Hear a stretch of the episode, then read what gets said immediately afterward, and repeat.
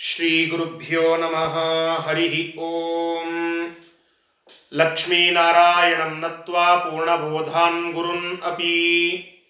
कुर्मः श्रीकृष्णगीतायाः भाष्याद्युक्तार्थसङ्ग्रहम्। अस्मद्गुरुसमारम्भां टीकाकृत्पादमध्यगाम्। श्रीमदाचार्यपर्यन्तां वंदे गुरुपरम्पराम्। ಶ್ರೀ ಗುರುಭ್ಯೋ ನಮಃ, ಹರಿ ಓಂ. ಗೀತೆಯ ಒಂಬತ್ತನೇ ಅಧ್ಯಾಯದ ಅಧ್ಯಯನವನ್ನು ನಾವು ಮಾಡುತ್ತಾ ಇದ್ದೇವೆ. ಕೃಷ್ಣ ಪರಮಾತ್ಮ ತಾನು ಹೇಳುತ್ತಾನೆ, ಯಾವ ವ್ಯಕ್ತಿಗೆ ನಾನು ಮೋಕ್ಷವನ್ನು ಕೊಡುತ್ತೇನೆ? ನನ್ನನ್ನು ಭಜಿಸುವಂಥವರಿಗೆ ಅಂದರೆ ನನ್ನನ್ನು ಭಜಿಸುವಂಥವರ ಗುಣಲಕ್ಷಣ ಏನು? ಆ ಗುಣ ಗೊತ್ತಾದರೆ ವ್ಯಕ್ತಿತ್ವ, ಅದು ಗೊತ್ತಾದರೆ ವ್ಯಕ್ತಿಯ ಒಂದು ಚಿತ್ರಣ ಗೊತ್ತಾಗ್ತದಲ್ಲ? ಹಾಗೆ ಭಜಕರ ವ್ಯಕ್ತಿತ್ವ ಏನು? ಭಗವಂತನನ್ನ ಭಜಿಸುವಂತವರ ಒಂದು ಚಿತ್ರಣವನ್ನ ಕೊಡುವಂತ ಕೇಳಿದಾಗ ಎರಡು ಶ್ಲೋಕಗಳಿಂದ ಭಗವಂತ ಹೇಳುತ್ತಾನೆ, ಉತ್ತಮ ಜೀವರ ಲಕ್ಷಣಗಳು ಇವು. ಸತತಂ ಕೀರ್ತಯಂತಹ ಮಾಂ ಯತಂತಶ್ಚ ದೃಢವ್ರತಃ ನಮಸ್ಯಂತಶ್ಚ ಮಾಂ ಭಕ್ತ್ಯ ನಿತ್ಯಯುಕ್ತ ಉಪಾಸತೆ. ಜ್ಞಾನಯಜ್ಞೇನ ಚಾಪ್ಯನ್ನೇ ಯಜಂತೋ ಮಾಂ ಉಪಾಸತೆ, ಏಕತ್ವೇನ ಪೃಥಕ್ತ್ವೇನ ಬಹುಧಾ ವಿಶ್ವತೋಮುಖಂ ಭಗವಂತನನ್ನ ಸತತವಾಗಿ ಕೀರ್ತನ ಮಾಡುವಂತಹ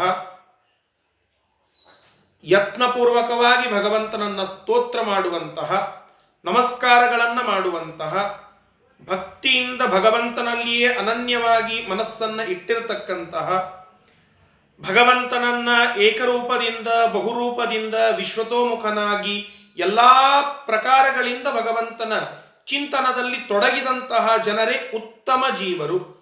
ಅಂತಹ ಆ ಉತ್ತಮ ಜೀವರಿಗೆ ಮೋಕ್ಷದ ಲಭ್ಯತೆ ಇದೆ ಎಂಬುದಾಗಿ ಈ ಹಿಂದಿನ ಶ್ಲೋಕದಲ್ಲಿ ಭಗವಂತ ತಿಳಿಸಿದ. ನಂತರ ಹದಿನಾರನೆಯ ಶ್ಲೋಕದಿಂದ ಇವತ್ತಿನ ಪಾಠವನ್ನು ಪ್ರಾರಂಭ ಮಾಡೋಣ. ಒಂಬತ್ತನೆಯ ಅಧ್ಯಾಯ ಹದಿನಾರನೆಯ ಶ್ಲೋಕ. ಶ್ರೀ ಗುರುಭ್ಯೋ ನಮಃ ಅಹಂ ಕ್ರತುರಹಂ ಯಜ್ಞ ಅಹಂ ಕ್ರತುರಹಂ ಯಜ್ಞಃ ಸ್ವಧಾಹಮಹಮೌಷಧಂ ಸ್ವದಾಹಮಹಮೌಷಧಂ ಮಂತ್ರೋಹಮಹಮೇವಾಜ್ಯಂ ಮಂತ್ರೋಹಮಹಮಹಮೇ ವಾಜ್ಯಂ ಅಹಮಗ್ನಿರಹಂ ಹುತಂ ಅಹಮಗ್ನಿರಹಂ ಹುತಂ ಭಗವಂತನ ಅತೀ ವಿಶಿಷ್ಟವಾದ ವಿಜ್ಞಾನ, ವಿಶೇಷ ಜ್ಞಾನವನ್ನು ಇಲ್ಲಿ ಹೇಳ್ತಾ ಇದ್ದಾರೆ. ಅಹಂ ಕ್ರತುಹು, ಭಗವಂತ ಹೇಳುತ್ತಾ ಇದ್ದಾನೆ. ನಾನು ಯಾರು ಅಂತಂದರೆ, ಅಹಂ ಕ್ರತುಹು, ಇನ್ನು ಮುಂದಿನ ನಾಲ್ಕು ಶ್ಲೋಕಗಳಲ್ಲಿ ಇದೇ ವಿಚಾರಗಳನ್ನು ಹೇಳುತ್ತಾ ಇದ್ದಾನೆ. ಅಹಂ ಕ್ರತುಹು, ಕ್ರತು ಅಂತಂದರೆ ಏನು? ರಾಘವೇಂದ್ರ ತೀರ್ಥ ಶ್ರೀಪಾದಂಗಳವರು ಬರೀತಾರೆ, ಕ್ರತವಹ. ದೀಕ್ಷಾದ್ಯವಭ್ರತಾಂತ ಕರ್ಮ ಕಲಾಪಾಹ ಜ್ಯೋತಿಷ್ಠೋಮಾದಯ.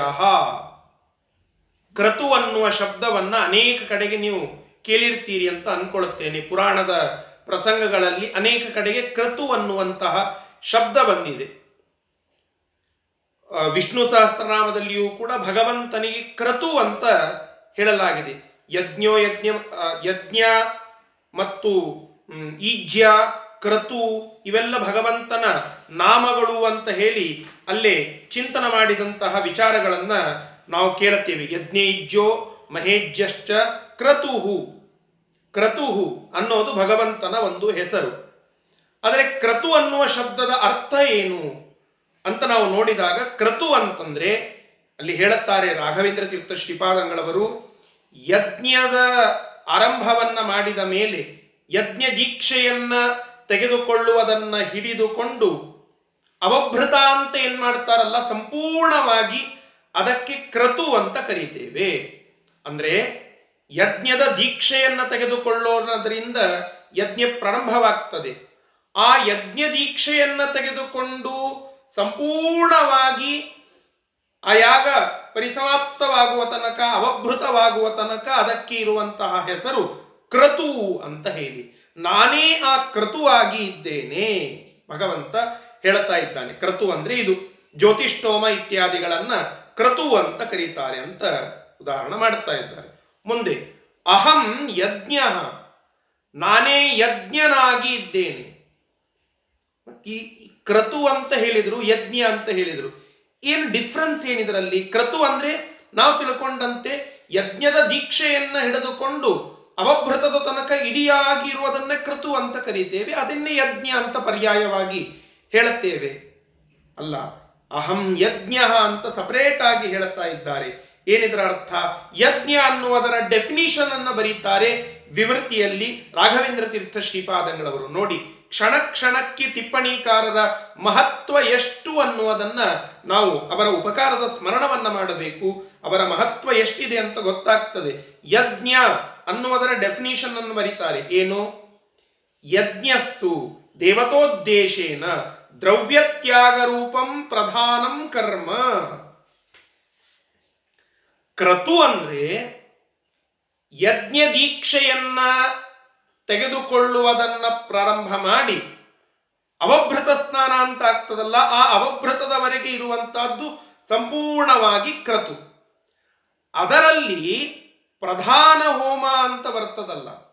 ಅಂದರೆ ಹವಿಸ್ಸನ್ನ ಹಾಕುವುದು. ಆ ದೇವತೆಗಳನ್ನ ಉದ್ದೇಶ ಮಾಡಿಕೊಂಡು ದ್ರವ್ಯವನ್ನ, ತುಪ್ಪವನ್ನ, ಇದು ನನ್ನದಲ್ಲ, ಇದಂ ನ ಮಮ ಅಂತ ಹೇಳಿ ಸ್ವಾಹಾಕಾರಗಳಿಂದ ನಾವೇನು ಆ ಹವಿಸ್ಸನ್ನ ಸಮರ್ಪಣ ಮಾಡುತ್ತೇವಲ್ಲ? ಆ ತ್ಯಾಗರೂಪವಾದ ಕರ್ಮಕ್ಕೆ ಯಜ್ಞ ಅಂತ ಕರೀತಾರೆ. ಆ ತ್ಯಾಗರೂಪವಾದಂತಹ ಕರ್ಮಕ್ಕೆ ಯಜ್ಞ ಅಂತ ಕರೀತಾರೆ. ಅಂದ್ರೆ ಇಡಿಯಾಗಿ ಇಡಿಯಾಗಿ ಯಜ್ಞ ದೀಕ್ಷೆಯನ್ನು ತೆಗೆದುಕೊಳ್ಳುವುದನ್ನು ಹಿಡಿದುಕೊಂಡು ಸಂಪೂರ್ಣವಾಗಿ ಇರುವಂತಹದ್ದು ಅದು ಆ ಕ್ರತು ಅಂತ ಅನ್ನಿಸಿಕೊಳ್ಳುತ್ತದೆ. ಅದರಲ್ಲಿ ಅಡಗಿರ್ತಕ್ಕಂತಹದ್ದು ಒಂದು ಹೋಮ ಮಾಡುವಂತಹ ಕ್ರಿಯೆ ಏನಿದೆಯಲ್ಲ ಅಂದರೆ ನಾನು ಸಮರ್ಪಣ ಮಾಡುವಂತಹ ಆ ದ್ರವ್ಯಗಳ ಮೇಲೆ ತುಳಸಿ ಪತ್ರವನ್ನ ಇಡುವಿಕೆ. ಇದು ನನ್ನದಲ್ಲ ಅಂತ ಹೇಳಿ ಇದನ್ನ ಮಮ ಸ್ವಾಹ ಅಂತ ಹೇಳಿ ಸ್ವಾಹಾಕಾರಗಳಿಂದ ಏನು ನಾವು ಹವಿಸ್ಸನ್ನ ಸಮರ್ಪಣ ಮಾಡುತ್ತೇವಲ್ಲ, ಅದು ಯಜ್ಞ. ಇವೆರಡೂ ನಾನೇ ಅಂತ ಹೇಳ್ತಾ ಇದ್ದಾನೆ ಭಗವಂತ. ಇಲ್ಲೇ ಒಂದು ಸಣ್ಣ ಪ್ರಶ್ನೆ ಬರುತ್ತದೆ. ಅಲ್ಲ, ಸಾಮಾನ್ಯವಾಗಿ ಲೋಕದಲ್ಲಿ ನಾವು ಏನು ನೋಡುತ್ತೇವೆ? ಒಬ್ಬ ವ್ಯಕ್ತಿಯ ಹತ್ತಿರ ನೂರು ರೂಪಾಯಿಗಳು ಇತ್ತು ಅಂತಾದರೆ, ಹತ್ತು ರೂಪಾಯಿಗಳು ಅವನ ಹತ್ತಿರ ಇದೆ ಅಂತ ಪ್ರತ್ಯೇಕವಾಗಿ ಹೇಳುವ ಅವಶ್ಯಕತೆ ಇಲ್ಲ. ನೂರು ರೂಪಾಯಿ ಇದೆ ಅಂತಾದರೆ, ಹತ್ತು ರೂಪಾಯಿ ಅವನಲ್ಲಿ ಇದೆ ಅಂತಲೇನೆ ಅರ್ಥ. ಮತ್ತೆ ಇಲ್ಲಿ ಕ್ರತು ಅಂತನ್ನುವ ಒಂದು ದೊಡ್ಡ ಕಾರ್ಯವನ್ನೇ ಹೇಳಿದಾಗ, ಯಜ್ಞ ದೀಕ್ಷೆಯನ್ನು ತೆಗೆದುಕೊಳ್ಳುವುದನ್ನು ಹಿಡಿದು ಇಡಿಯಾಗಿ ಆ ಹೋಮ ಕಾರ್ಯವನ್ನು ನಾವು ಕ್ರತು ಅಂತ ಕರಿತೇವೆ ಅಂತಾದ ಮೇಲೆ ಮತ್ತೇಕೆ ಪ್ರತ್ಯೇಕವಾಗಿ ಅದರಲ್ಲಿ ಬರುವಂತಹ ಒಂದು ಅಂಗ, ಅದರಲ್ಲಿ ಬರುವಂತಹ ಒಂದು ಸಣ್ಣ ಕಾರ್ಯ, ತ್ಯಾಗರೂಪವಾಗಿರತಕ್ಕಂತಹ ಕರ್ಮ ಅದನ್ನ ಯಜ್ಞ ಅಂತ ಕರೀತಾರೆ, ಆ ಯಜ್ಞ ನಾನು ಅಂತ ಭಗವಂತ ಹೇಳಬೇಕು. ಚಿಂತನ ಮಾಡಿ. ಎರಡೂ ಇಡಿಯಾಗಿರ್ತಕ್ಕಂತಹ ಈ ಕ್ರತುವಿನಲ್ಲಿಯೇ ಯಜ್ಞ ಕೂಡಿದಾಗ, ನೂರು ರೂಪಾಯಿಯಲ್ಲಿ ಹೇಗೆ ಹತ್ತು ರೂಪಾಯಿ ಕೂಡಿದೆ, ಹಾಗೆ ಕ್ರತುವಿನಲ್ಲಿ ಯಜ್ಞ ಕೂಡಿದಾಗ, ಯಜ್ಞ ಅಂತ ಸಪರೇಟ್ ಹೇಳೋದ್ರಿಂದ ಏನ್ ಸಾರ್ಥಕ್ಯ ಅಂತ ಕೇಳಿದರೆ, ಅದನ್ನು ಬಿಡೋದಿಲ್ಲ ರಾಘವೇಂದ್ರ ತೀರ್ಥ ಶ್ರೀಪಾದಂಗಳವರು. ಅದಕ್ಕೂ ಒಂದು ವಿಚಾರವನ್ನು ಹೇಳುತ್ತಾರೆ. ಕುರು ಪಾಂಡವ ವತ್ಪಾ ವತ್ ಸಾಮಾನ್ಯ ವಿಶೇಷ ಭಾವೇನ ಭೇದೋ ಜ್ಞೇಯ ಅಂತ ಹೇಳಿ. ಅಂದರೆ ಕುರು ಪಾಂಡವವತ, ಈಗ ಪಾಂಡವರು ಇದ್ದಾರೆ, ಯುಧಿಷ್ಠಿರಾದಿಗಳು. ಅವರು ಯಾವ ವಂಶದಲ್ಲಿ ಹುಟ್ಟಿದವರು? ಕುರು ವಂಶದಲ್ಲಿ. ಅವರ ತಂದೆ ಪಾಂಡುರಾಜ. ಪಾಂಡುರಾಜ ಅವರ ತಂದೆಯಾದ್ದರಿಂದ ಅವರು ಪಾಂಡವರು. ಆದರೆ, ಅವರು ಕುರುವಂಶದಲ್ಲಿ ಹುಟ್ಟಿದ್ದಕ್ಕಾಗಿ ಅವರು ಕೌರವರೇ ಅಲ್ಲವೇ? ಕುರು ಪಾಂಡವರು, ಕೌರವರು ಪಾಂಡವರು ಅಂತ ಸಪರೇಟ್ ಆಗಿ ಯಾಕೆ ಹೇಳುತ್ತಾರೆ? ಅವರೂ ಕೌರವರೇ ಆದರೂ ಕೂಡ, ಅವರೂ ಕೌರವರೇ ಆದರೂ ಕೂಡ ವಿಶೇಷವಾಗಿ ಇವರನ್ನ ಗುರುತಿಸ್ಲಿಕ್ಕಾಗಿ, ಇದು ಮುಖ್ಯ ಅಂತನ್ನೋದನ್ನ ಗುರುತಿಸ್ಲಿಕ್ಕಾಗಿ ಹೇಗೆ ಪಾಂಡವರು ಅಂತ ಹೇಳಿ ನಾವು ಅಲ್ಲಿ ಅವರನ್ನ ಸಪರೇಟ್ ಆಗಿ ಪಾಂಡವರು ಅಂತ ಹೇಳಿ, ಅವರೂ ದುರ್ಯೋಧನನಾದಿಗಳು ಮತ್ತು ಯುಧಿಷ್ಠಿರಾದಿಗಳು ಇಬ್ಬರೂ ಕೌರವರೇ ಆದರೂ ಕೂಡ ಯುಧಿಷ್ಠಿರಾದಿಗಳನ್ನ ಸಪರೇಟಾಗಿ ಪಾಂಡವರು ಅಂತ ಕರೀತೇವೆ, ಇನ್ನು ದುರ್ಯೋಧನಾದಿಗಳನ್ನ ಕೌರವರು ಅಂತ ಕರೀತೇವೆ, ಯಾಕಿದು ಅಂತ ಕೇಳಿದಾಗ ಸಾಮಾನ್ಯ ವಿಶೇಷ ಭಾವವನ್ನ ಇಟ್ಟುಕೊಂಡು ನಾವು ಅಲ್ಲಿ ಈ ವಿಶೇಷ ಇವರು, ಸಾಮಾನ್ಯ ಕೌರವರು, ವಿಶೇಷ ಪಾಂಡವರು, ಸಾಮಾನ್ಯವಾಗಿ ನನ್ನ ಕಡೆ ಹತ್ತು ರೂಪಾಯಿಗಳ ಹತ್ತು ನೋಟುಗಳಿವೆ. ನೂರು ರೂಪಾಯಿ, ಇದು ಸಾಮಾನ್ಯ. ಒಂದೇ ನೋಟನ್ನು ನೋಡಿ ನಾನು ಹೇಳಬೇಕಾಗಿದೆ. ಅವಾಗ ವಿಶೇಷ ಅಂತ ಹೇಳಿ, ಇದು ಹತ್ತು ರೂಪಾಯಿ ನೋಟು, ಇಂತಹ ಹತ್ತು ನೋಟುಗಳು ಅಂತ ಹೇಳಿ ಸಾಮಾನ್ಯ ವಿಶೇಷ ಭಾವವನ್ನು ಹೇಗೆ ಹೇಳುತ್ತೇವೋ, ಹಾಗೆ ಇಲ್ಲಿ ಕ್ರತು ಅನ್ನುವುದು ಸಾಮಾನ್ಯ, ದೊಡ್ಡದಾದಂತಹ ಕಾರ್ಯ. ಅದೂ ಕೂಡ ನಾನೇ ಆಗಿದ್ದೇನೆ ಅದರಲ್ಲಿ ಬರುವಂತಹ ಯಜ್ಞ ಅದು ನಾನೇ ಆಗಿದ್ದೇನೆ ಅನ್ನುವುದಕ್ಕೆ ಭಗವಂತ ಹೇಳುತ್ತಾನೆ, ಅಹಂ ಕ್ರತುಹು, ಅಹಂ ಯಜ್ಞ. ಕ್ರತು ನಾನೇ, ಯಜ್ಞನು ನಾನೇ. ಮತ್ತೆ, ಸ್ವಧಾ ಅಹಂ. ಸ್ವಧಾ ಈ ಶಬ್ದ ಬರೋದು ತಿಲತರ್ಪಣ ಇತ್ಯಾದಿಗಳನ್ನು ಮಾಡುವಾಗ. ಸ್ವಧಾ, ಆ ಸ್ವಧಾ ಸ್ವಾಹ, ಸ್ವಧಾ ಇತ್ಯಾದಿಗಳೆಲ್ಲ ತರ್ಪಣಕ್ಕೆ ಸಂಬಂಧಪಟ್ಟಂತಹ ಶಬ್ದಗಳೇ. ಹವಿ ಅಂದರೆ ಅಂದ್ರೆ ಈ ಹವಿಸ್ಸು ಇತ್ಯಾದಿಗಳನ್ನು ಕೊಡೋದು ಯಜ್ಞವಾದರೆ ಸ್ವಧಾಯಂ ಎಂಬುದಾಗಿ ಉಚ್ಚಾರವನ್ನು ಮಾಡಿ ಪಿತೃಗಳಿಗೆ ನಾವು ಏನು ತಿಲತರ್ಪಣಾದಿಗಳನ್ನು ಕೊಡ್ತೇವಲ್ಲ, ಆ ತಿಲತರ್ಪಣಾದಿಗಳನ್ನು ಕೊಡುವಂತಹ ಕ್ರಿಯೆಯೂ ನಾನೇ ಆಗಿದ್ದೇನೆ. ಅದಕ್ಕೆ ಸ್ವಧಾ ಅಂತ ಕರೀತಾರೆ. ಶ್ರಾದ್ದದಲ್ಲಿ ಬರ್ತದೆ ನೋಡಿ. ಅಗ್ನಯೇ ಕವ್ಯವಾಹನಾಯ ಸ್ವಧಾ ನಮಃ. ಸೋಮಾಯ ಪಿತೃಮತೆ ಸ್ವಧಾ ನಮಃ. ಹೀಗೆ ನಾವು ಅಲ್ಲಿ ಸ್ವಧಾ ಅನ್ನುವ ಶಬ್ದದಿಂದ ತಿಲತರ್ಪಣಾದಿಗಳನ್ನು ಕೊಡುತ್ತೇವೆ. ಬ್ರಹ್ಮಯಜ್ಞದಲ್ಲಿಯೂ ಕೂಡ ಸ್ವಧಾ ಅಂತನ್ನುವ ಶಬ್ದದಿಂದ ಉಚ್ಚಾರ ಮಾಡಿ ನಾವು ಪಿತೃಗಳಿಗೆ ತರ್ಪಣವನ್ನು ಕೊಡುವುದನ್ನ ನೀವೆಲ್ಲರೂ ನಿತ್ಯದಲ್ಲಿ ಅನೇಕರು ಮಾಡ್ತಾ ಇರ್ತೀರಿ. ಪಿತೃತರ್ಪಣವನ್ನು ಕೊಡುವುದಕ್ಕಾಗಿ ಬಳಸುವ ಸ್ವಧಾ ಕಾರ್ಯ ಹಾಗಂದ್ರೆ ಏನು? ಅದು ಪಿತೃತರ್ಪಣ ಕಾರ್ಯ. ಆ ಪಿತೃತರ್ಪಣ ಕೊಡುವಂತಹ ಕಾರ್ಯ ಅದೂ ಕೂಡ ನಾನೇ ಆಗಿದ್ದೇನೆ ಅದನ್ನ ಭಗವಂತ ಹೇಳುತ್ತಾ ಇದ್ದಾನೆ. ಔಷಧಂ ಅಹಂ. ಔಷಧಂ ಅಹಂ. ಆ ಔಷಧನು ನಾನೇ ಆಗಿದ್ದೇನೆ ಇಂತಹ, ಆ, ಮತ್ತೆ ಆಜ್, ಮಂತ್ರಂ ಅಹಂ. ಮಂತ್ರ ನಾನೇ ಆಗಿದ್ದೇನೆ ಹವಿಸ್ಸು ನಾನೇ ಆಗಿದ್ದೇನೆ ಔಷ, ಔಷಧ ಅಂದ್ರೆ ಹವಿಸ್ಸು. ಆ ಹವಿಸ್ಸು ನಾನೇ ಆಗಿದ್ದೇನೆ ಮಂತ್ರ, ಅದು ನಾನೇ ಆಗಿದ್ದೇನೆ ಅಹಂ ಏವ ಆಜ್ಯಂ. ನೀನೇನು ಈ ಹೋಮದಲ್ಲಿ ಕುಳಿತುಕೊಂಡು ತುಪ್ಪವನ್ನ ತೆಗೆದುಕೊಂಡು ಅಗ್ನಿಯಲ್ಲಿ ಹಾಕಿ ಸ್ವಾಹಾಕಾರವನ್ನ ಅಂತ ಇದ್ದೀಯಲ್ಲ, ಆ ತುಪ್ಪ ನಾನೇ, ಆ ತುಪ್ಪ ನಾನೇ, ಆಜ್ಯ, ಅದು ನಾನೇ. ಮತ್ತೆ ಎಲ್ಲಿ ಆ ಹೋಮವನ್ನ ಮಾಡ್ತಾ ಇದ್ದೀಯ? ಅಗ್ನಿ, ಆ ಅಗ್ನಿಯೂ ನಾನೇ ಆಗಿದ್ದೇನೆ. ಅಹಂ ಅಗ್ನಿ. ನಾನೇ ಹೋಮ, ಹುತಂ, ನಾನೇ ಹೋಮನಾಗಿದ್ದೇನೆ. ನಾನೇ ಹೋಮದಲ್ಲಿರುವ ಅಗ್ನಿಯಾಗಿದ್ದೇನೆ. ನಾನೇ ಆ ಹೋಮಾಗ್ನಿಯಲ್ಲಿ ನೀವು ಸಮರ್ಪಣ ಮಾಡುವಂತಹ ಆ ಹವಿಸ್ಸು ನಾನಾಗಿದ್ದೇನೆ, ಆಜ್ಯ ನಾನಾಗಿದ್ದೇನೆ, ಉಚ್ಚರಿಸುವ ಮಂತ್ರ ನಾನಾಗಿದ್ದೇನೆ. ಹೋಮ ನಾನಾಗಿದ್ದೇನೆ, ಯಜ್ಞ ನಾನಾಗಿದ್ದೇನೆ, ಕ್ರತು ನಾನಾಗಿದ್ದೇನೆ. ಸ್ವಧಾ ಎನ್ನುವ ಶಬ್ದವನ್ನು ಉಚ್ಚಾರ ಮಾಡಿ ನೀವು ಮಾಡುವಂತಹ ತಿಲತರ್ಪಣಾದಿ ಕಾರ್ಯ ನಾನೇ ಆಗಿದ್ದೇನೆ. ಹಿಂದೊಂದು ಶ್ಲೋಕ ಬಂದಿತ್ತು ನೋಡಿ. ಬ್ರಹ್ಮಾರ್ಪಣಂ ಬ್ರಹ್ಮ ಹವಿಹಿ ಬ್ರಹ್ಮಾಗ್ನೌ ಬ್ರಹ್ಮಣಾಹುತಂ ಬ್ರಹ್ಮೈವ ತೇನ ಗಂತವ್ಯಂ. ಈ ಶ್ಲೋಕ ಮತ್ತು ಅದನ್ನ ಕಂಪೇರ್ ಮಾಡಿ ನೋಡಿ ಎರಡೂ ಕೂಡ ಸಮಾನವಾಗಿ ಇದೆ ಅಲ್ಲಿ ಭಗವಂತ ಹೇಳುತ್ತಾ ಇದ್ದಾನೆ, ಬ್ರಹ್ಮಾರ್ಪಣಂ ಬ್ರಹ್ಮ ಹವಿಹಿ, ನೀವೇನೇನು ಮಾಡ್ತಾ ಇದ್ದೀರೋ ಅದನ್ನೆಲ್ಲ ಸ್ವೀಕಾರ ಮಾಡುವಂತಹ ಮೂಲ ವ್ಯಕ್ತಿ ನಾನೇ ಆಗಿದ್ದೇನೆ. ಮೂಲ ವ್ಯಕ್ತಿ ನಾನೇ ಆಗಿದ್ದೇನೆ. ಆದ್ದರಿಂದ ಈ ಹಿಂದೆ ಒಂದು ಶ್ಲೋಕ ಬಂದಿತ್ತಲ್ಲ, ರಸೋಹಂ ಅಪ್ಸು ಕೌಂತೆಯ ಅಂತ. ಅಂದ್ರೆ ನೀರಿನಲ್ಲಿ ಇರುವಂತಹ, ಆ ನೀರಿನಲ್ಲಿ ಇರುವಂತಹ ಒಂದು ರುಚಿ ಅಂತ ಏನಿದೆಯಲ್ಲ ಆ ರುಚಿ ನಾನಾಗಿದ್ದೇನೆ. ಅಲ್ಲಿ ಅರ್ಥವನ್ನ ಮಾಡಿದ್ರು. ರುಚಿ ನಾನಾಗಿದ್ದೇನೆ ಅಂದ್ರೆ ಏನು? ರುಚಿಗೆ ಭಗವಂತನಿಗೆ ಭೇದ ಇಲ್ಲ ಏನು? ಹಾಗಲ್ಲ, ಅಲ್ಲಿ ಅಭೇದದ ಅನುಸಂಧಾನ ಮಾಡಿಕೊಳ್ಳಬೇಕು. ಅಂದ್ರೆ ಏನು? ರುಚಿಯನ್ನ ಕೊಡುವ ನಿಯಾಮಕ. ಅದು ಭಗವಂತ. ಅಂತ ಹೇಗೆ? ಅಲ್ಲಿ ರುಚಿಯಲ್ಲಿರುವಂತಹ ಆ ರುಚಿತ್ವ ಅನ್ನುವಂತಹ ಗುಣ ಇದೆಯಲ್ಲ, ಆ ಗುಣಕ್ಕೆ ನಿಯಾಮಕ ಭಗವಂತ ಅನ್ನುವ ಅರ್ಥದಲ್ಲಿ ಈಗ ಒಂದು ರಾಜ್ಯ ಇದೆ. ಆ ರಾಜ್ಯ ರಾಜನದ್ದು ಅಂತ ಇದೆ. ನಾವು ಅವಾಗ ಏನು ಹೇಳುತ್ತೇವೆ? ಏ ರಾಜನೇ ರಾಜ್ಯ. ಇನ್ನೇನು ಹೇಳಬೇಕ್ರಿ? ಅವನೇ ನಮ್ಮ ರಾಜ್ಯ ಇದ್ದಂಗ್ರಿ ಅವ. ನಮ್ಮ ದೇಶ ಅಂದ್ರನೇ ಅವನೇ. ಅಂದ್ರೆ ಅರ್ಥ ಏನು? ರಾಜ್ಯ ಅದಕ್ಕೆ ನಿಯಾಮಕ ರಾಜ. ಆದ್ದರಿಂದ ರಾಜ್ಯವನ್ನ ರಾಜನೇ ಅನ್ನುವಂತೆ ಪ್ರಯ, ಒಂದು ಪ್ರಯೋಗವನ್ನ ಮಾಡುತ್ತೇವೆ. ಹಾಗೆ ಇಲ್ಲಿಯೂ ಕೂಡ ನಾನೇ ಕ್ರತು ಅಂದ್ರೆ ಏನು? ಆ ಕ್ರತು ಮತ್ತು ಭಗವಂತ ಇವರಿಬ್ಬರಲ್ಲಿ ಭೇದ ಇಲ್ಲೇನು? ಅಂತ ಒಂದು ಸಂಶಯ ಬರುತ್ತದೆ. ಅದಕ್ಕೆ ಇಲ್ಲಿ ಒಂದು ಪರಿಹಾರವನ್ನ ಕೊಡುತ್ತಾರೆ. ಏನಂತ? ಕ್ರತು ಮತ್ತು ಭಗವಂತ. ಇವರಿಬ್ಬರಲ್ಲಿ ಭೇದ ಇದ್ದರೂ ಅಭೇದವನ್ನ ಅನುಸಂಧಾನ ಮಾಡಿಕೊಳ್ಳಬೇಕು. ಅಂದ್ರೆ ಅದರ ನಿಯಾಮಕತ್ವ ಭಗವಂತನಿಗೆ.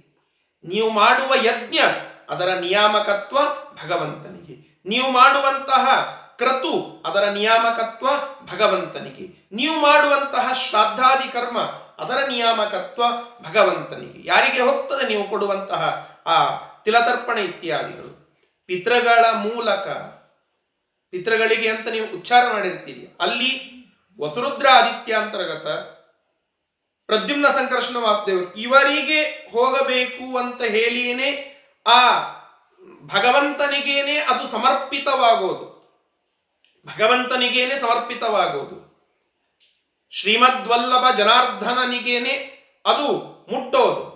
ಆದ್ದರಿಂದ ನೀವು ಮಾಡುವ ಪ್ರತಿಯೊಂದು ಕಾರ್ಯದ ನಿಯಾಮಕತ್ವ ಅದು ಇರುವುದು ಭಗವಂತನಿಗೇನೆ. ಆದ್ದರಿಂದ ಕೃಷ್ಣ ಹೇಳ್ತಾ ಇದ್ದಾನೆ, ಇವೆಲ್ಲ ನಾನೇ. ನಾನೇ ಅಂದ್ರೆ ಏನ್ರಿ? ನಾನೇ ಅನ್ನುವ ಶಬ್ದದ ಅರ್ಥ ಏನು? ನಾನೇ ಅಂದ್ರೆ ಅದಕ್ಕೆ ನಿಯಾಮಕ ನಾನೇ. ಅದಕ್ಕೆ ನಿಯಾಮಕ ನಾನೇ. ಊಟಕ್ಕೆ ಕುಳಿತು ಅನೇಕ ಬಾರಿ ಇದನ್ನು ಹೇಳಿದ್ದೇನೆ. ಊಟಕ್ಕೆ ಕುಳಿತುಕೊಂಡಿರ್ತೇವೆ. ಹುಳಿ ಬೇಕಾಗಿದೆ.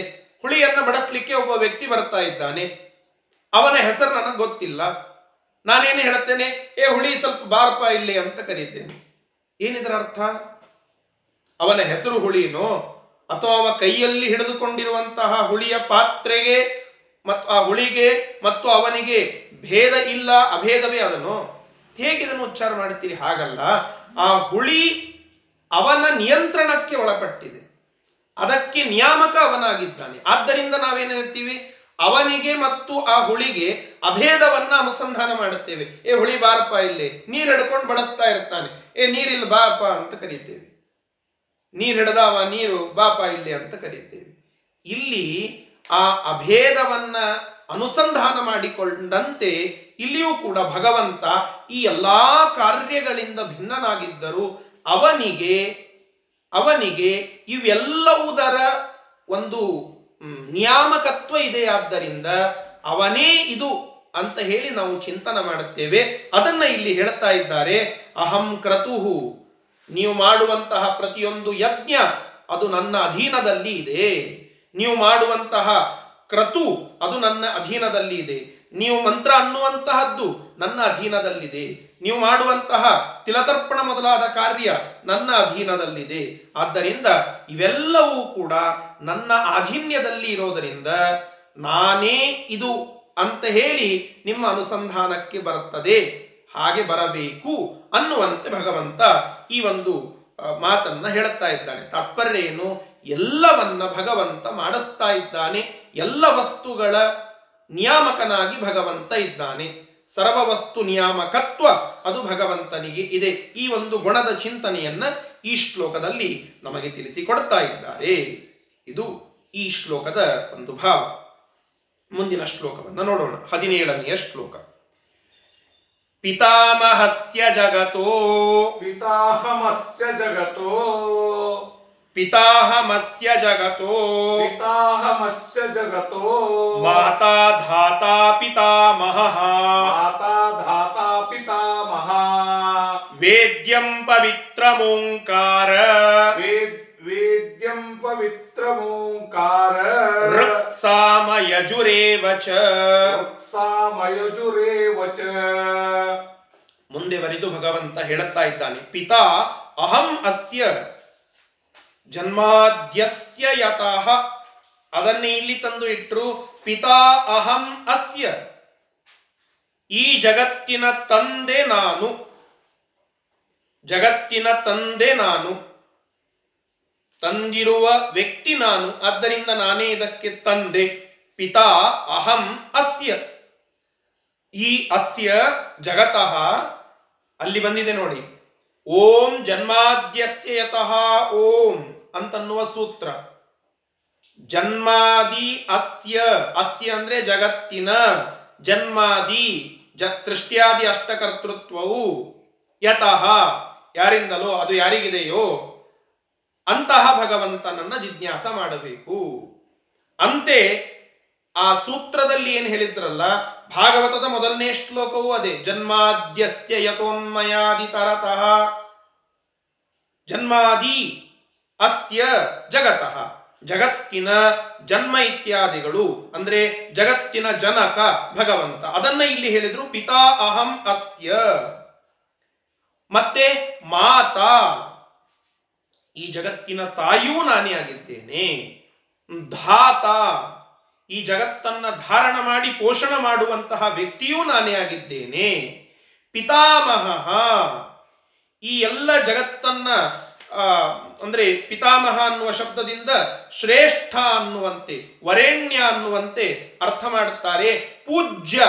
ಈ ಜಗತ್ತಿನಲ್ಲಿ ಪೂಜ್ಯ ಆದಂತಹ ವ್ಯಕ್ತಿ ಯಾರು? ಅದಕ್ಕೆ ಪಿತಾಮಹ ಯಾರು? ನಾನೇ ಆಗಿದ್ದೇನೆ. ವೇದ್ಯ. ಈ ಜಗತ್ತಿನಲ್ಲಿ ವೇದ್ಯ ಅನ್ನುವಂಥವನು ಕೂಡ ನಾನೇ ಆಗಿದ್ದೇನೆ. ವೇದ್ಯ ಅಂದ್ರೆ ಜ್ಞಾನಕ್ಕೆ ಏನು ವಿಷಯ ಅಂತ ಹೇಳ್ತಾರಲ್ಲ, ಆ ವಿಷಯವಾದಂತಹ ವಸ್ತು ನಾನೇ, ಜ್ಞೇಯ ನಾನೇ ಆಗಿದ್ದೇನೆ, ವೇದ್ಯ ನಾನೇ ಆಗಿದ್ದೇನೆ. ಮತ್ತೆ, ಆ, ಅದಕ್ಕೆ ಮುಂದುವರೆದು ಹೇಳುತ್ತಾರೆ, ಪವಿತ್ರಂ ಓಂಕಾರ, ಪವಿತ್ರಂ, ಪವಿತ್ರವಾದ ವಸ್ತುಗಳಲ್ಲಿ ಇರುವ ಪಾವಿತ್ರ್ಯ, ಅದು ನನ್ನ ಅಧೀನದಲ್ಲಿದೆ, ಆದ್ದರಿಂದ ನಾನೇ ಪವಿತ್ರ. ನಾನೇ ಪವಿತ್ರ. ಓಂಕಾರ ರಕ್ಸಾಮ ಯಜುರೇವಚ ಓಂಕಾರ ನಾನೇ ಆಗಿದ್ದೇನೆ ಋಗ್ ಮಂತ್ರಗಳನ್ನು ಋಗ್ ಮಂತ್ರಗಳು ನಾನೇ ಆಗಿದ್ದೇನೆ ಸಾಮ ಮಂತ್ರಗಳು ನಾನೇ ಆಗಿದ್ದೇನೆ ಯಜುರ್ ಮಂತ್ರಗಳು ನಾನೇ ಆಗಿದ್ದೇನೆ ಹೀಗೆ ಓಂಕಾರ ಋಗ್ ಮಂತ್ರ ಯಜುರ್ ಮಂತ್ರ ಸಾಮ ಮಂತ್ರ ಇತ್ಯಾದಿಗಳೆಲ್ಲ ನಾನೇ ಆಗಿದ್ದೇನೆ ಮತ್ತೆ ಹಿಂದಿನಂತೆಯೇ ಅರ್ಥ ಮಾಡಿಕೊಳ್ಳಬೇಕು. ಇದರ ಅರ್ಥ ಏನು? ಪಿತಾ ಅಹಂ, ನಾನೇ ಜಗತ್ತಿನ ತಂದೆ ಜಗತ್ತಿನ ತಂದೆ. ಅಂದ್ರೆ ಏನರ್ಥ? ಸಾಮಾನ್ಯ ತಂದೆಗಳ ಅನೇಕರಿದ್ದಾರಲ್ಲ, ಅನೇಕ ಜನ ಭೂಮಿಯಲ್ಲಿ ಮಕ್ಕಳನ್ನ ಪಡೆದಂಥವರು ತಂದೆ ಅಂತ ಅನ್ನಿಸಿಕೊಂಡಿದ್ದಾರೆ. ಅದರಂತೆ ನೀನು ಒಬ್ಬವ ತಂದೆ ಅಂತ ಹೇಳಬಹುದಾ? ಅದಕ್ಕೆ ಹೇಳುತ್ತಾರೆ, ಜಗತ್ತಿನ ತಂದೆ ಭಗವಂತ, ಜಗಜ್ಜನಕ ಭಗವಂತ. ಉಪನಿಷತ್ತು, ತೈತ್ತರಿಯ ಉಪನಿಷತ್ತಿನಲ್ಲಿ ಈ ಈ ಒಂದು ಶಬ್ದ ಬರ್ತದಲ್ಲ, ಈ ಒಂದು ವಿಚಾರವನ್ನ ಅಲ್ಲಿ ಹೇಳುತ್ತಾರಲ್ಲ, ಯಥೋವಾ ಇಮಾನಿ ಭೂತಾನಿ ಜಾಯಂತೆ, ಏನ ಜಾತಾನಿ ಜೀವಂತಿ, ಯತ್ ಪ್ರಯಂತ್ಯಭಿಸಂವಿಶಂತಿ. ತದ್ ಬ್ರಹ್ಮ ತದ್ ವಿಜಿಜ್ಞಾಸಸ್ವ, ತದ್ ಬ್ರಹ್ಮ. ಯಾರನ್ನ ವಿಜಿಜ್ಞಾಸ, ಅಂದ್ರೆ ಯಾರ ಕುರಿತಾಗಿ ಜಿಜ್ಞಾಸ ಮಾಡಬೇಕು? ಬ್ರಹ್ಮನ ಕುರಿತಾಗಿ. ಯಾರ ಬ್ರಹ್ಮ? ಏನ ಜಾತಾನಿ ಜೀವಂತಿ? ಯಾರಿಂದ? ಮೊದಲಿಗೆ ಯಥೋವಾ ಇಮಾನಿ ಭೂತಾನಿ ಜಾಯಂತೆ. ಯತಃ ಯಾರಿಂದ? ಈ ಸರ್ವಭೂತಗಳು ಕೂಡ ಜಾಯಂತೆ, ಹುಟ್ಟುತ್ತವೆ. ಜಗತ್ತಿನಲ್ಲಿ ಎಲ್ಲಾ ಜೀವರಾಶಿಗಳ ಹುಟ್ಟು ಯಾರಿಂದ? ಭಗವಂತನಿಂದ. ಅಂತಹ ಭಗವಂತನನ್ನ ಜಿಜ್ಞಾಸ ಮಾಡಿ. ಎರಡನೆಯದ್ದು, ಇದು ಸೃಷ್ಟಿಯಾಯಿತು. ಎರಡನೆಯದ್ದು ಏನ ಜಾತಾನಿ ಜೀವಂತಿ. ಜಾತಾನಿ ಹುಟ್ಟಿದಂತಹ ವ್ಯಕ್ತಿಗಳೆಲ್ಲ ಏನ ಜೀವಂತಿ, ಯಾರಿಂದ ಜೀವಿಸುತ್ತಾರೆ? ಅವರನ್ನೆಲ್ಲ ಸ್ಥಿತಿ ಮಾಡುವಂತಹ ವ್ಯಕ್ತಿ ಯಾರು? ಏನ ಜಾತಾನಿ ಜೀವಂತಿ. ಅದು ಬ್ರಹ್ಮ ತದ್ ಬ್ರಹ್ಮ ಅಂತ ಮುಂದೆ ಹೇಳುತ್ತಾರೆ. ಮತ್ತೆ ಯತ್ ಪ್ರಯಂತಿ ಅಭಿಸಂವಿಶಂತಿ. ಯಾರು ಕೊನೆಯಲ್ಲಿ ಯಾರಲ್ಲಿ ಪ್ರಳಯರಾಗ್ತಾರೆ? ಅಂದ್ರೆ ಯಾರಲ್ಲಿ ಕೊನೆಗೆ ಲೀನರಾಗ್ತಾರೆ? ಯಾರು ನಂತರ ಯಾರ ಹತ್ತಿರಕ್ಕೆ ಹೋಗಿ ವಿಹಾರ ಮಾಡುತ್ತಾರೆ? ಸ್ವೇಚ್ಛಾದಿಂದ ವಿಹಾರ ಮಾಡುತ್ತಾರೆ? ಇಂತಹ ಎಲ್ಲ ಕಾರ್ಯವನ್ನ ಮಾಡುವ, ಈ ಎಲ್ಲದರ ಕರ್ತೃತ್ವವನ್ನ ಹೊಂದಿರುವ, ಯಥೋವಾ ಇಮಾನಿ ಭೂತಾನಿ ಜಾಯಂತೆ, ಏನ ಜಾತಾನಿ ಜೀವಂತಿ ಯತ್ ಪ್ರಯಂತಿ ಅಭಿಸಂವಿಶಂತಿ ತದ್ ಬ್ರಹ್ಮ ತದ್ ವಿಜಿಜ್ಞಾಸಸ್ವ ತದ್ ಬ್ರಹ್ಮ ಇತಿ. ಅಂತಹ ಬ್ರಹ್ಮನನ್ನ ವಿಜಿಜ್ಞಾಸ. ಅಂದ್ರೆ ಜಿಜ್ಞಾಸ ಮಾಡ್ರಿ. ಅವನೇ ಬ್ರಹ್ಮ ಅಂತ ಹೇಳಿ ಉಪನಿಷತ್ತು ಹೇಳುವಂತಹ ಮಾತು. ಅದನ್ನ ಇಲ್ಲಿ ಹೇಳಿದ್ರು, ಪಿತಾ ಅಹಂ ಅಸ್ಯ. ನಾನೇ ಜಗತ್ತಿನ ಪಿತಾ ಆಗಿದ್ದೇನೆ. ಯಾಕೆ? ಯಥೋವಾ ಇಮಾನಿ ಭೂತಾನಿ ಜಾಯಂತೆ. ನನ್ನಿಂದ ಹುಟ್ಟಿದ್ದಾರೆ ಎಲ್ಲ ಜೀವರಾಶಿಗಳು, ಆದ್ದರಿಂದ ನಾನು ತಂದೆ. ನಾನೇ ತಾಯಿ. ಪೋಷಣ ಮಾಡ್ತಾ ಇದ್ದೇನೆ, ಆದ್ದರಿಂದ ನಾನೇ ಧಾತ. ನಾನೇ ಧಾತ. ಅಂದ್ರೆ ಅನೇಕ ಜನ ತಂದೆ ಎಂದಿರಿದ್ದಾರಲ್ಲ, ಹಾಗೆ ಆಯ್ತಲ್ಲ ಅಂತ ಕೇಳಿದ್ರೆ, ಅಷ್ಟೇ ಅಲ್ಲ, ಕೇವಲ ವಿಕಾರದಿಂದ ತಂದೆ ಆಗ್ತಾನೆ ಅಂತ ಅಲ್ಲ, ವಿಕಾರದಿಂದ ತಂದೆ ಆಗ್ತಾನೆ ಅಂತಲ್ಲ ಉಪನಿಷತ್ತು ಮತ್ತೆ ಮಾತ್, ಋಗ್ವೇದದ ಒಂದು ಮಾತಿದೆ. ಯೋನಃ ಪಿತಾ, ಯೋ ವಿಧಾತ ಧಾಮ ನಿವೇದ ಭುವನಾನಿ ವಿಶ್ವ ಯಾವ ಭಗವಂತನಿಗೆ ಪುರುಷ ಅಂತ ಕರೀತಾರಲ್ಲ ಅಂತವನು ಯೋ ನಪ್ಪಿತ ಯಾರು ನಮ್ಮ ತಂದೆಯಾಗಿದ್ದಾನೆ? ಯೋ ವಿಧಾತ. ಕೇವಲ ತಂದೆಯಲ್ಲ, ನಮ್ಮನ್ನ ಪೋಷಣ ಮಾಡುವಂತಹ ವಿಧಾತ ಕೂಡ ಭಗವಂತನೇ. ಅವನಿಗೆ ಈ ಭುವನ, ಈ ವಿಶ್ವ ಇದು ಧಾಮವಾಗಿ ಇದೆ. ಇಂತಹ ಎಲ್ಲದರ ನಿಯಾಮಕತ್ವ ಭಗವಂತನಿಗೆ ಆದ್ದರಿಂದ ಇವೆಲ್ಲ ಅವನಿಗೆ ಹೆಸರು. ಭಗವಂತ ಜಗತ್ತಿನ ತಂದೆಯಾಗಿದ್ದಾನೆ, ತಾಯಿಯಾಗಿದ್ದಾನೆ, ವಿಧಾತ, ಧಾತ ಬಂತು ನೋಡಿ. ಪಿತಾಮಹ, ಅಲ್ಲಿ ಪೂಜ್ಯನಾಗಿರ್ತಕ್ಕಂತಹವನೂ ಕೂಡ ಭಗವಂತನೇ. ಆ ಎಲ್ಲ ಉಪನಿಷತ್ತಿನ ಸಾರವನ್ನ ಗೀತಾಚಾರ್ಯನಾದ ಕೃಷ್ಣ ಒಂದು ಲೈನಿನಲ್ಲಿ ಕೂಡಿಸಿ ಹೇಳಿಬಿಟ್ಟ. ಇದೆಲ್ಲ ಜನ್ಮಾಧಿಕರಣ ಅಂತ ಇದೆ. ಬ್ರಹ್ಮಸೂತ್ರ ಅದರ ಎರಡನೆಯ ಸೂತ್ರ ಇದೇ ಒಂದು ವಿಚಾರವನ್ನ ಚಿಂತನೆ ಮಾಡುತ್ತದೆ. ಭಗವಂತನಿಗೆ ಹೇಗೆ ಸೃಷ್ಟಿಕರ್ತೃತ್ವ ಕೂಡುತ್ತದೆ? ಭಗವಂತನಿಗೆ ಹೇಗೆ ಅಷ್ಟ ಸೃಷ್ಟಿಯಾದಿ ಅಷ್ಟಕರ್ತೃತ್ವ ಕೂಡುತ್ತದೆ? ಭಗವಂತ ಹೇಗೆ ಜಗತ್ತಿನ ತಂದೆ? ಇವೆಲ್ಲದರ ಕುರಿತಾಗಿ ಒಂದು ದೊಡ್ಡದಾದ ಜಿಜ್ಞಾಸೆ ಇದೆ. ಆ ಗ್ರಂಥಗಳಲ್ಲಿ ವೇದಾಂತದಲ್ಲಿ ಚಿಂತನ ಮಾಡಿದ ಸಾವಿರಾರು ಪುಟಗಟ್ಟಲೆ ಇರುವಂತಹ ವಿಚಾರವನ್ನ ಕೃಷ್ಣ ಸಂಕ್ಷೇಪ ವಿಸ್ತರಾಭ್ಯಾಮ್ ಅಂತ ಹೇಳುವಂತೆ ಸಂಕ್ಷೇಪ ಮಾಡಿ ಇಲ್ಲಿ ಒಂದು ಲೈನಿನಲ್ಲಿ ಹೇಳಿಬಿಡ್ತಾನೆ ಪಿತಾ ಅಹಂ ಅಸ್ಯ ಜಗತಃ ಮಾತಾ ಧಾತಾ ಪಿತಾಮಹ. ಮತ್ತೇನು? ವೇದ್ಯಂ. ನಾನೇ ವೇದ್ಯನಾಗಿದ್ದೇನೆ. ವೇದ್ಯನಾಗಿದ್ದೇನೆ. ಶಬ್ದದ ಅರ್ಥವನ್ನ ನಾವು ತಿಳಿದುಕೊಳ್ಳಬೇಕಾದರೆ ಎರಡು ವಿಚಾರಗಳನ್ನು ಅರ್ಥ ಮಾಡಿಕೊಳ್ಳಬೇಕು. ಒಂದು ಯೋಗಾರ್ಥ ಯೌಗಿಕ ಅರ್ಥ ಅಂತ ಕರೀತೇವೆ. ಇನ್ನೊಂದು ರೂಢಿಯಲ್ಲಿ ಇರುವಂತಹ ಅರ್ಥ. ಈಗ ಅಗ್ನಿ ಅನ್ನುವಂತಹ ಒಂದು ಶಬ್ದ ಇದೆ. ಆ ಅಗ್ನಿ ಅನ್ನುವಂತಹ ಶಬ್ದದಲ್ಲಿ ಅ, ಗ, ನಿ ಅನ್ನುವಂತಹ ಎಲ್ಲ ಪದ ಪದಗಳನ್ನು ನಾವು ಬಿಡಿಸಿ ಅದಕ್ಕೊಂದು ಅರ್ಥವನ್ನ ಹೇಳಿದರೆ ಪ್ರೇರಕ ಅನ್ನುವಂತಹ ಒಂದು ಅರ್ಥ ಇದೆ.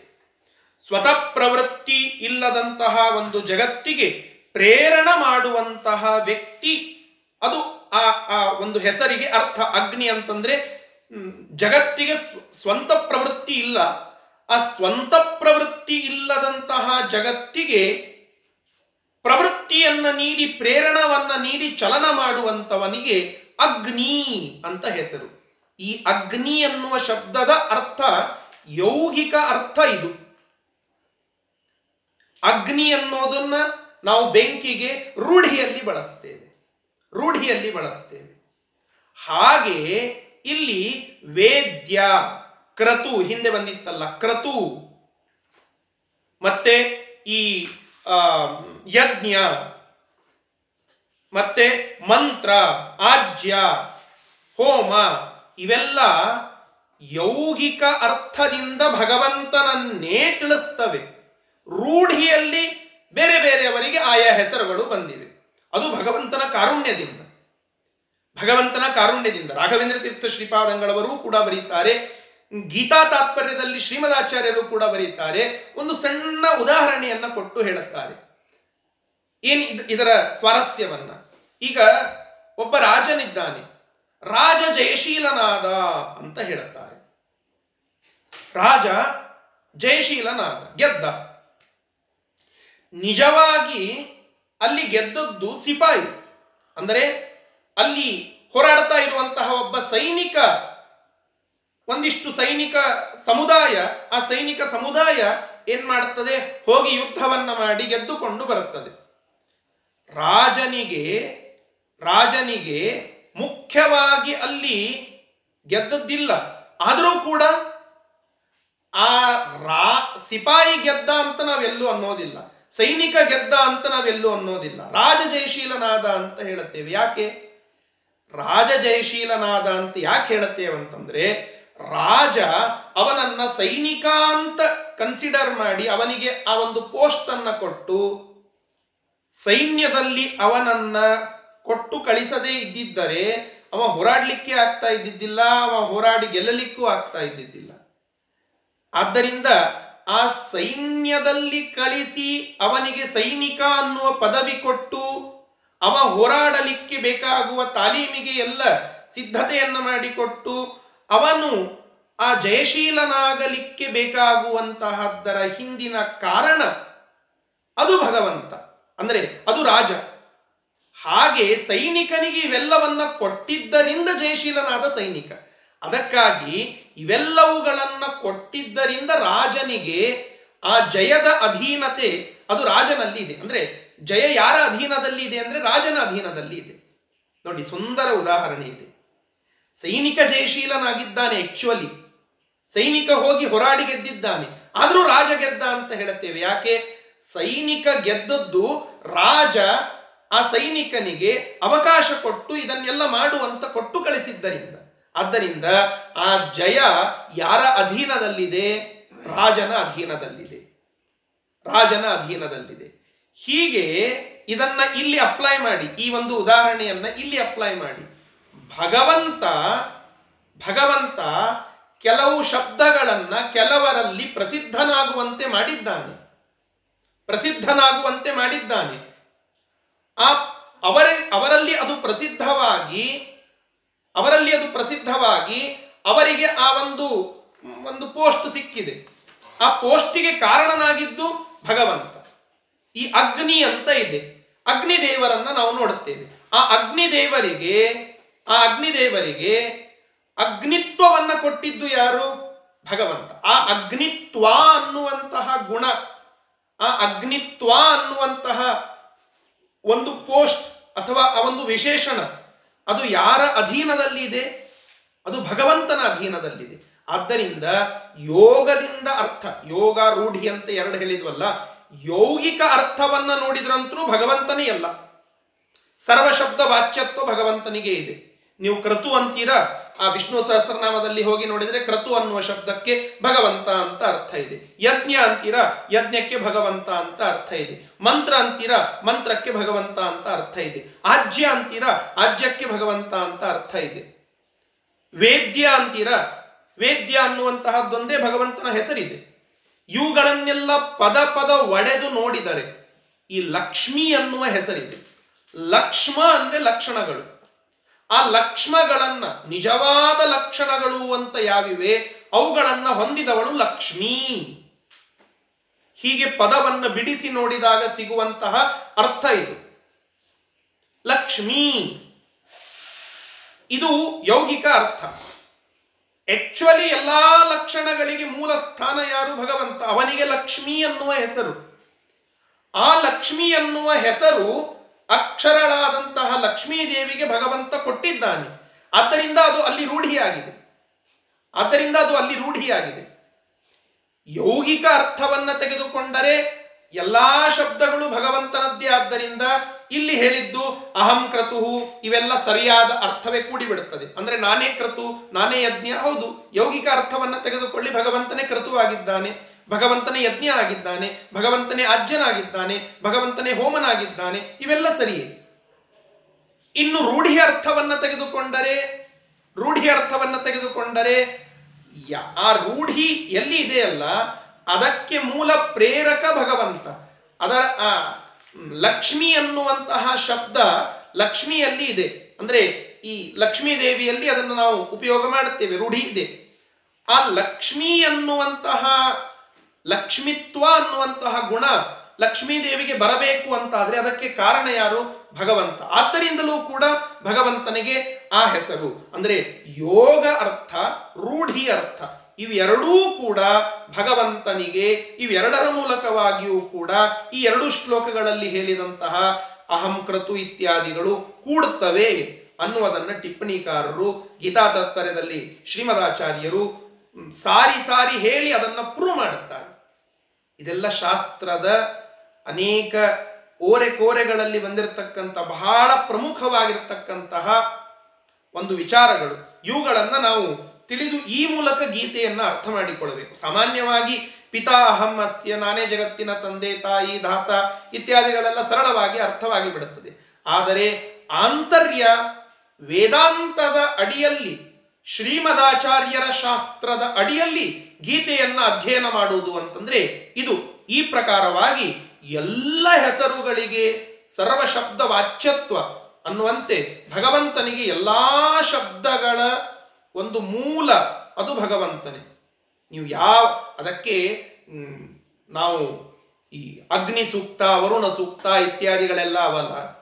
ಆ ಎಲ್ಲ ಅಗ್ನಿ ಸೂಕ್ತ, ವರುಣ ಸೂಕ್ತ ಇತ್ಯಾದಿಗಳೆಲ್ಲ ಭಗವಂತನ ಕುರಿತಾಗಿಯೇ ಇದ್ದದ್ದು.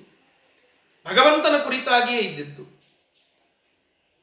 ತ್ರ್ಯಂಬಕಂ ಯಜಾಮಹೆ. ಆ ಮಂತ್ರ ಇದೆ. ಆ ಮಂತ್ರ ಮುಖ್ಯವಾಗಿ ಭಗವಂತನ ಕುರಿತಾಗಿಯೇ ಇದ್ದಿದ್ದು. ರೂಢಿಯಲ್ಲಿ ರೂಢಿಯಲ್ಲಿ ರುದ್ರದೇವರಿಗೆ ಅಂತ ಹೇಳ್ತಾ ಇರೋದು.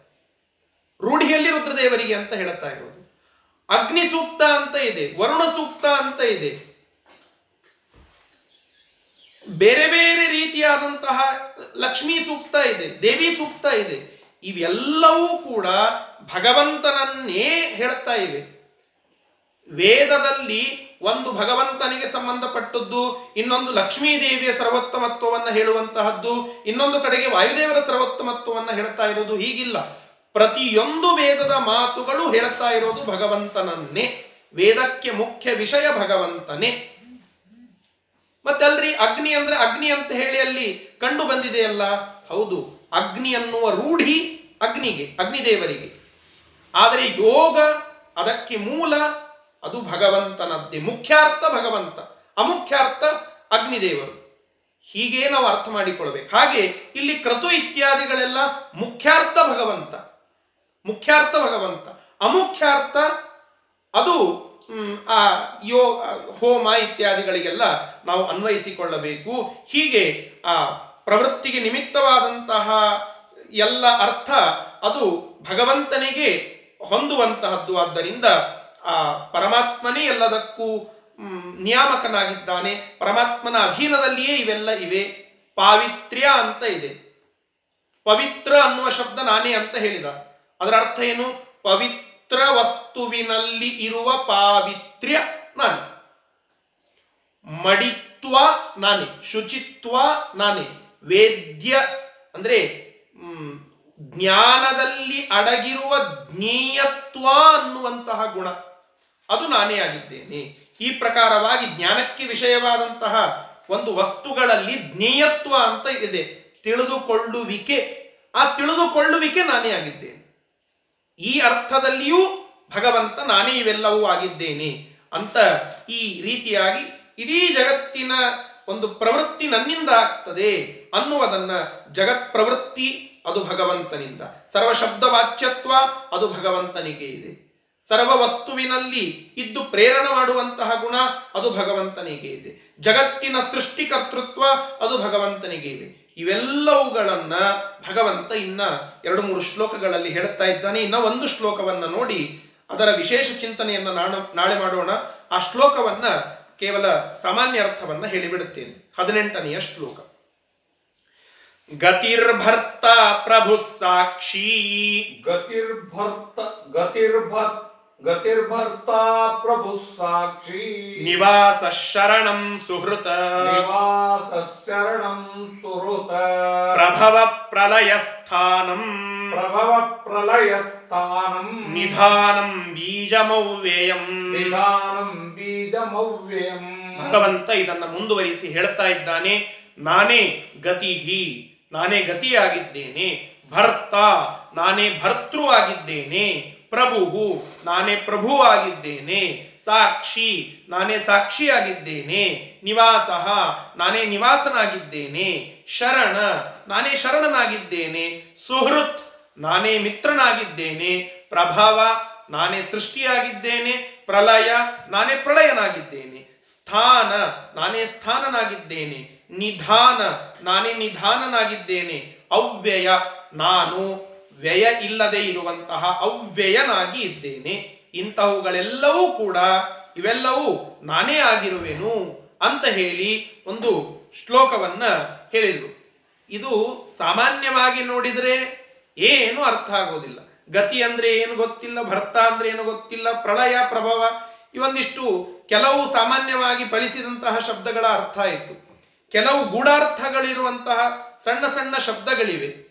ಇದನ್ನು ನಾವೇ ಸ್ವಂತವಾಗಿ ಓದಲಿಕ್ಕೆ ಹೋದರೆ ಶಕ್ಯವಾಗುವುದಿಲ್ಲ. ರಾಯರಂತಹ ಮಹಾನುಭಾವರ ಸತ್ಯಧ್ಯಾನ ತೀರ್ಥ ಶ್ರೀಪಾದಂಗಳವರಂತಹ ಮಹಾನುಭಾವರ ಟಿಪ್ಪಣಿಗಳನ್ನ ಬಳಸಿ ತನ್ಮೂಲಕ ಈ ಶ್ಲೋಕಗಳನ್ನ ಅರ್ಥ ಮಾಡಲಿಕ್ಕೆ ಹೋದರೆ ಸರಿಯಾದ ಯಾಥಾರ್ಥ್ಯ ಅಂತ ಕರೀತಾರಲ್ಲ. ಯಥಾರ್ಥವಾದಂತಹ ಜ್ಞಾನವಾಗ್ತದೆ. ಆದ್ದರಿಂದ ಗತಿ, ಭರ್ತ, ಪ್ರಭು, ಸಾಕ್ಷಿ, ನಿವಾಸ, ಶರಣ, ಸುಹೃತ ಇವೆಲ್ಲ ನಾನೇ ಆಗಿದ್ದೇನೆ, ಸರಿ. ಇವುಗಳು ಅಂದ್ರೆ ಏನು ಅಂತ ಗೊತ್ತಾಗಬೇಕಲ್ಲ. ಈಗ ಒಬ್ಬ ಒಂದು ಸಿಹಿಯಾದ ಪದಾರ್ಥ ಇದೆ. ಆ ಪದಾರ್ಥ ಸಿಹಿಯಾಗಿದೆ ಅಂತ ನಾನು ಹೇಳುತ್ತೇನೆ. ಅದು ನಿಮಗೆ ಅರ್ಥವಾಗಬೇಕು ಅಂತಾದರೆ ಸಿಹಿ ಅಂದ್ರೆ ಏನು ಅಂತ ಗೊತ್ತಾಗಬೇಕಲ್ಲ. ಆ ಸಿಹಿ ಅನ್ನುವುದರ ಅನುಭವ ನಿಮಗೆ ಇತ್ತು ಅಂದರೆ ಆ ವಸ್ತು ಸಿಹಿಯಾಗಿದೆ, ಆ ಖಾದ್ಯ ಸಿಹಿಯಾಗಿದೆ ಅಂತ ಹೇಳಬಹುದು. ಹಾಗೆ ಈ ಶಬ್ದಗಳ ಅರ್ಥವೇ ಆಗದೆ ಇದು ಭಗವಂತ ಹೇಗೆ ಅನ್ನೋದೇ ಅರ್ಥ ಆಗೋದಿಲ್ಲ. ಅದನ್ನ ಅರ್ಥ ಮಾಡಿಕೊಳ್ಳಬೇಕು ಅಂದ್ರೆ ಟಿಪ್ಪಣಿಕಾರರ ಮೊರೆ ಹೋಗಬೇಕು. ಆ ಟಿಪ್ಪಣಿಕಾರರು ಹೇಳಿದಂತಹ ಧಾಟಿಯಲ್ಲಿ ಈ ಎಲ್ಲ ಮುಂದಿನ ಶ್ಲೋಕಗಳ ಚಿಂತನವನ್ನ ನಾಳೆ ದಿನ ಮತ್ತೆ ಮುಂದುವರಿಸೋಣ ಅಂತ ಹೇಳುತ್ತಾ ಇವತ್ತಿನ ಪಾಠವನ್ನ ಮುಗಿಸ್ತಾ ಇದ್ದೇನೆ. ಶ್ರೀ ಕೃಷ್ಣಾರ್ಪಣ ವಸ್ತು ಹರಯೇ ನಮಃ.